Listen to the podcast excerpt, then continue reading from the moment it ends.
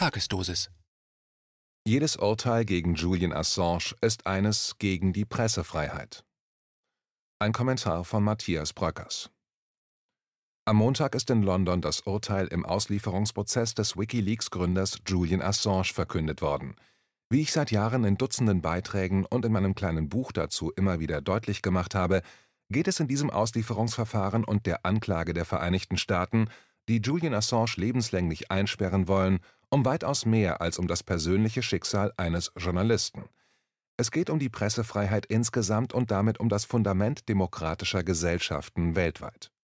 Wenn mit einer Verurteilung Assange ein Präzedenzfall geschaffen wird, kann kein Journalist, kein Publizist oder Verleger, kein Medium oder Presseorgan und kein Blogger irgendwo auf der Welt etwas veröffentlichen, von dem die USA behaupten, es verstoße gegen ihre nationale Sicherheit, ohne am nächsten Tag von einem internationalen Haftbefehl samt Auslieferungsersuchen bedroht zu sein.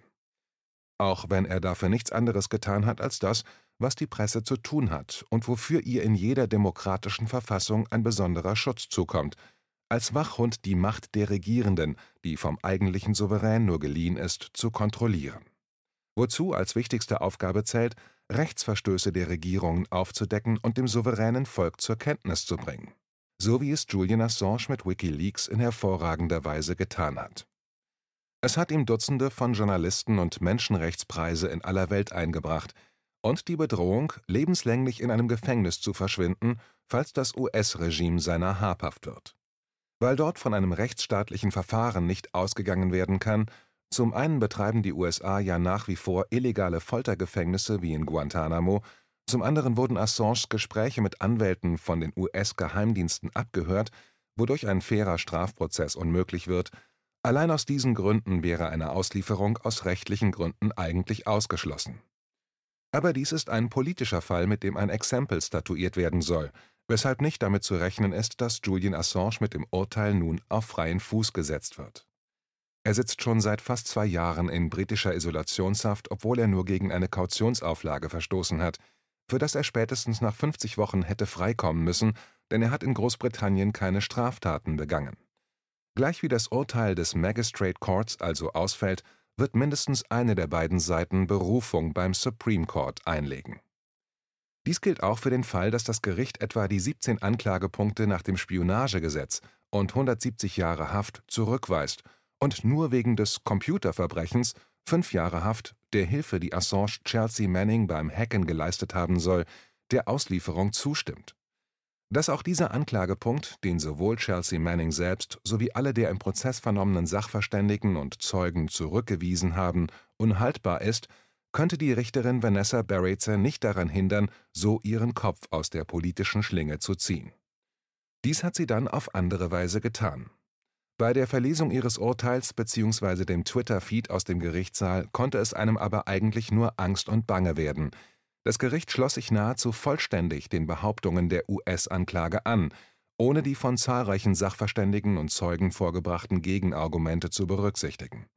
Da Assanges Tätigkeit über die eines Journalisten hinausgegangen sei, weil er auch als Hacker aktiv geworden ist, wäre gegen eine Verfolgung als Spion durch die USA nach Meinung von Richterin Barretzer nichts einzuwenden. Dies sei, Zitat, kein politischer Fall. Zitat Ende. Und da das Recht auf freie Rede auch von US-Gerichten sicher beachtet würde, spreche nichts gegen einen Prozess in den USA. Auch dass die CIA Assange und seine Anwälte in der ecuadorianischen Botschaft abgehört haben, was im Übrigen vor einem spanischen Gericht noch nicht definitiv bewiesen und entschieden sei und deshalb hier nicht prozessrelevant, würde einem fairen Verfahren auf amerikanischem Boden nicht entgegenstehen. Ich konnte es nicht fassen. Schlechter und schlimmer hätte es kaum kommen können. Aber dann, nachdem sie sämtliche grundlegenden Fragen der Pressefreiheit ignoriert und 95 Prozent der absurden Anklage bestätigt hatte, ging sie doch noch auf einen Punkt ein, den die Verteidigung mit zahlreichen Gutachten und Zeugen belegt hatte, dass der physische und mentale Zustand Julian Assange und eine drohende Selbstmordgefahr ein zu hohes Risiko darstellen, wenn Assange unter besonderen administrativen Maßnahmen (SAMs) in einem US-Gefängnis inhaftiert wird, vor allem Zitat, weil die Geheimdienst-Community ihm feindlich gesinnt ist. Zitat Ende. Deshalb lehnte das Gericht eine Auslieferung ab. Ihr Prison Industrial Complex fällt der Einkerkernation Nummer eins damit auf die Füße. Führend bei der Privatisierung des Gefängniswesens und der Anpassung der Strafgesetze war seinerzeit unter Bill Clinton übrigens niemand anderer als der künftige Präsident Joe Biden. Mittlerweile hat er seinen Kampf für die Crime Bill in den 1990ern als Fehler bezeichnet. Mit einem Fallenlassen der Anklage gegen Julian Assange könnte er zeigen, dass er das ernst meint. Dieser surreale und kafkaeske Prozess ist mit dem Urteil vom Montag nicht beendet, und man kann nur hoffen, dass die Forderungen des UN-Sonderberichterstatters für Folter, Niels Melzer, endlich erfüllt werden und Julian Assange sich in einem Sanatorium von den Folgen der unmenschlichen Behandlung erholen und auf das anstehende Verfahren vor dem Supreme Court angemessen vorbereiten kann.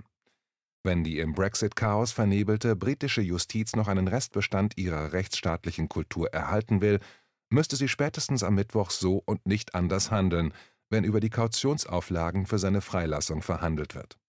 Jedes Urteil gegen Julian Assange ist eines gegen die Pressefreiheit und damit gegen jede Demokratie. Denn wenn das Aufdecken von Kriegsverbrechen bestraft wird, ist sie keine mehr